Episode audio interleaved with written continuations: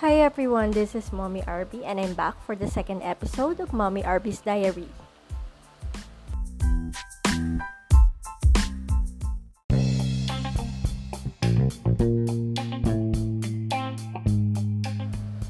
Today, ang isi-share ko sa inyo is all about my pregnancy journey. So, this will be the part 1 kasi medyo mahaba to. If you're able to listen to my first episode about my polycystic ovary syndrome, actually, yung trials and struggle for me in getting pregnant and my pregnancy journey doesn't end there. Marami akong naranasan and it really tested my faith kung gusto ko talaga yung dream ko. So, shall we start? Okay, first may revelation ako. I-share ko lang that I had uh, miscarriage. Nakunan ako. Of course, baby yun namin ng husband ko. Supposedly, yun nga, um, I was diagnosed before na meron akong blighted ovum. Ano yun? Um, actually, I am pregnant around 2013. I was pregnant around 2013 without me knowing. Wala akong symptoms apart from um, yun, hindi ako nagkaroon. And then when I tested um, using yung pregnancy test, turns out positive.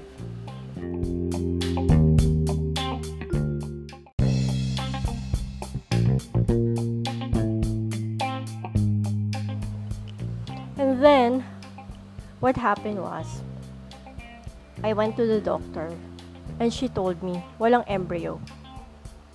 Walang embryo, ibig sabihin, walang sac na nabubuo. But you are pregnant. Weird, di ba? So, you are pregnant, tapos walang sac, hindi siya magiging fetus. So, I, what I will need to do is is the natural process ng katawan ko to expel it. So, parang hihintayin kong ilabas siya mismo ng katawan ko. Kasi naturally daw, mararamdaman ng katawan ko that there is something wrong, that the pregnancy cannot proceed, and then ilalabas niya yun. So, yun yung nangyari. Um, inunan lang siya. Yun, inunan lang yung lumabas sa akin. Walang baby and all. Pero kasi, yun yung naging ano ko.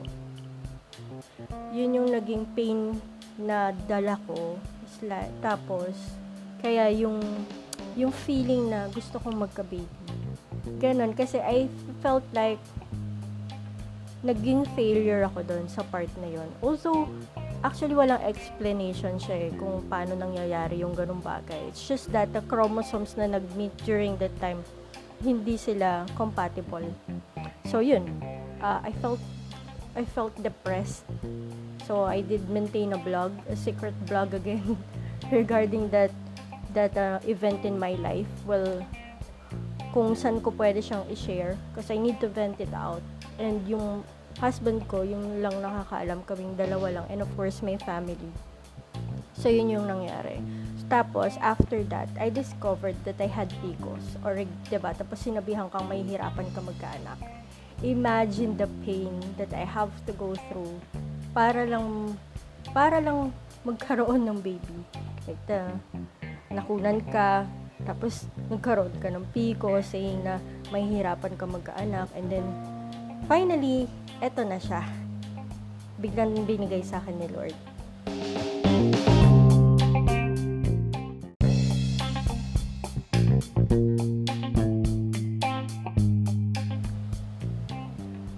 And then, how did I discover that I am pregnant? So, ito na yun yung real pregnancy ko. Yung second pregnancy, pero um, successful one.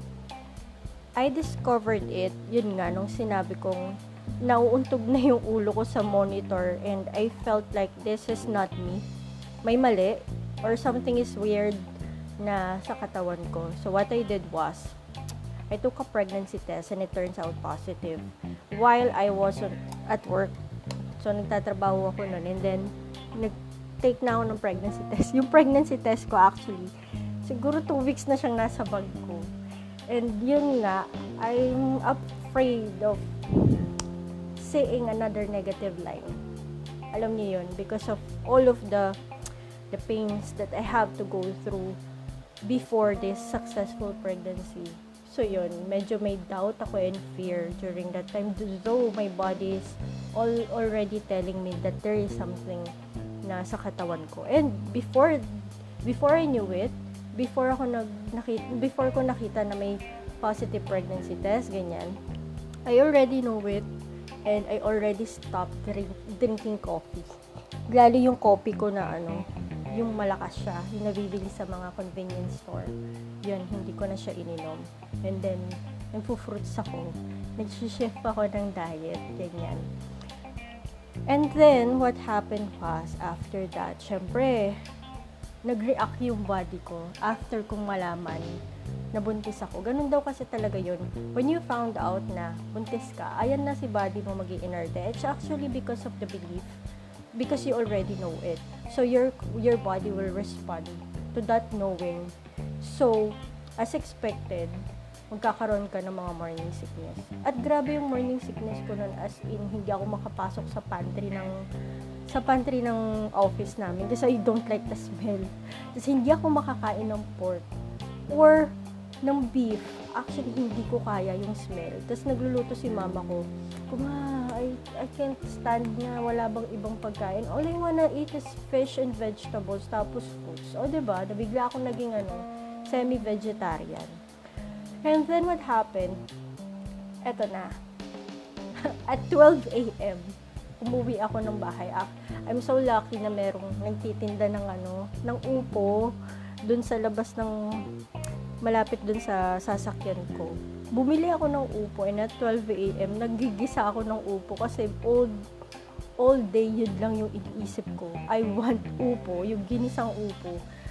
Tapos meron pang isang scenario na tawag dito, nilakad ko yung, if you're familiar with in Paranaque, tinag, nilakad ko yung kabiasnan end to end just to look for corn, yung mais, yung yellow corn.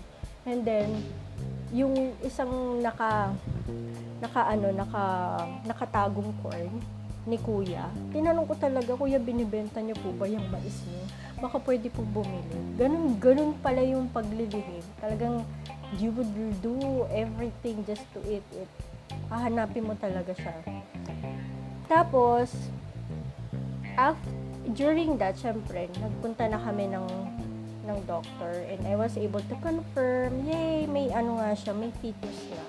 May heartbeat si baby.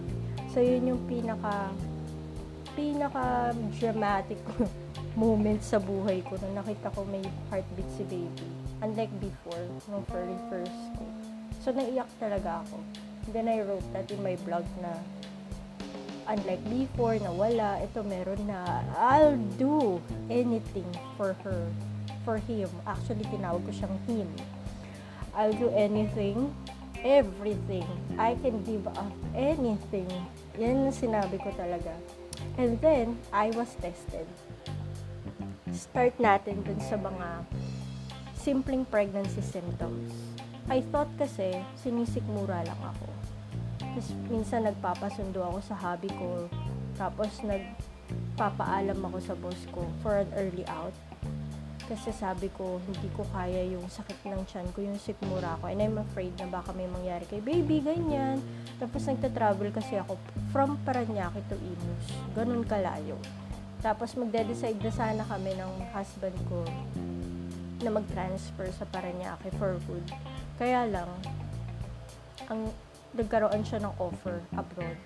So, let's go back. Doon nga, nag, habang naghihintay siya ng alis niya, yan, sinundo niya ako, hinatid niya ako sa bahay. Every time na may nararamdaman ako hindi maganda, nahihirapan talaga ako sa work ko. As in, kung before, ang bilis ko mag-evaluate ng mga emails kasi I'm a quality assurance sa isang BPO company natatambakan ako ng emails and sobrang hindi ko na siya kayang i-take.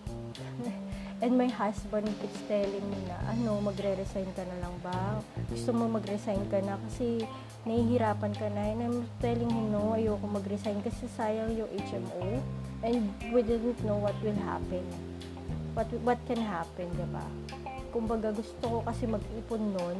I don't want to be a burden kasi yun, I don't wanna be a burden sa family ko, sa kanya, or to anyone. Ganun kasi yung mindset ko before. So, hanggat kaya ko, ginagawa ko siya. Pero, of course, with the limitation din. Kasi, I'm thinking already of my, my baby. And then, eto na nga. Si Habi biglang nagkaroon ng alis going to Singapore. Ah, ramdam na ramdam ko na yon the moment na he texted me na huwag ka muna matulog ha, papunta ako dyan. So, nasa office ako nun kasi mag-over, mag, doon na ako mag-sleep para mag-tapos ko yung mga trabaho ko. Then, he texted me like that. Tapos, hindi na ako nakatulog. Tapos, nung, nung gabi na pinuntahan niya ako, saying na alis na ako. And, alam niyo kung, kung kailan yun. Tomorrow agad. Imagine, di ba? Buntis ka, yung hormones mo, sobrang active, tapos, yun nga, magsa 6 months na yung chan ko nun. Tapos, kailangan niya umalis. Tapos, bukas agad. Kasi ganun yung usual sa ano eh, sa mga company na for OFW. Bigla ka nalang papalisin agad-agad, kinabukasan, ganun. And then, syempre, ako, I need to prepare myself. Mahirap, but I need to be strong para dun sa baby ko. And then, yun nga, siguro naramdaman ni baby na aalis yung daddy niya. That was September. September 1 na kailangan umalis ni daddy niya. So, pumunta ako ng airport yun nga, and this, I stayed there. Halos ayoko umalis. Halos ayaw niya rin umalis. And then, after that, nung nandun na siya Singapore, just give me two days. Two days lang. After two days, girl, dinugo ako. As in, So, yun yung sabi ko, ma, sigaw ako noon na, masama mo ko sa ospital, dinudugo ako. Sabi ko, something is weird. Kasi during that time, naanuhan na ako na, nasabihan na ako na mag-bed rest. Kasi na-stress ako, yung pag-alis niya. And then, pinag-bed rest ako. Tapos biglang, ayan na, dinugo ako. So, nagpatakbo ako sa ospital. And from during that day, diniretso na ako ina, ina inadmit ako. Kasi nga, ako ay dinugo. So, I need to have a strict bed rest. Doon ko naranasan na I was pregnant. Gabing-gabi, wala akong bantay. And I can't blame anyone kasi yung mama ko, she's taking care of her other granddaughter. Diba? Tsaka yung grandson niya, siya lang. And I cannot ask anyone to bantayan mo ko. I can't I did not ask anyone. I just waited kung sino yung magiging available kasi during that time talaga, I don't wanna be a burden.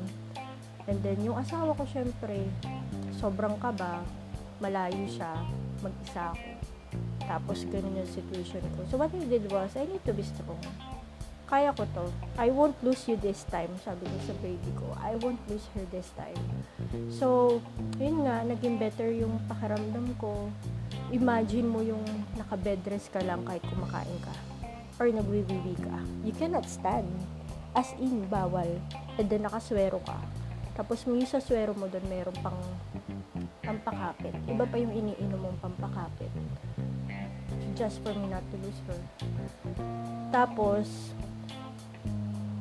di, yun na nga, after that, September 11 or 12, 3 days before my birthday, finally nakalabas kami.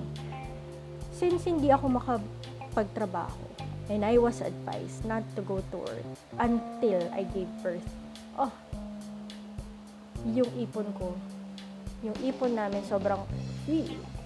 Alam mo yun na parang, ah, saan tayo kukuha ng ganito? Saan tayo kukuha ng ganyan? Sobrang hirap.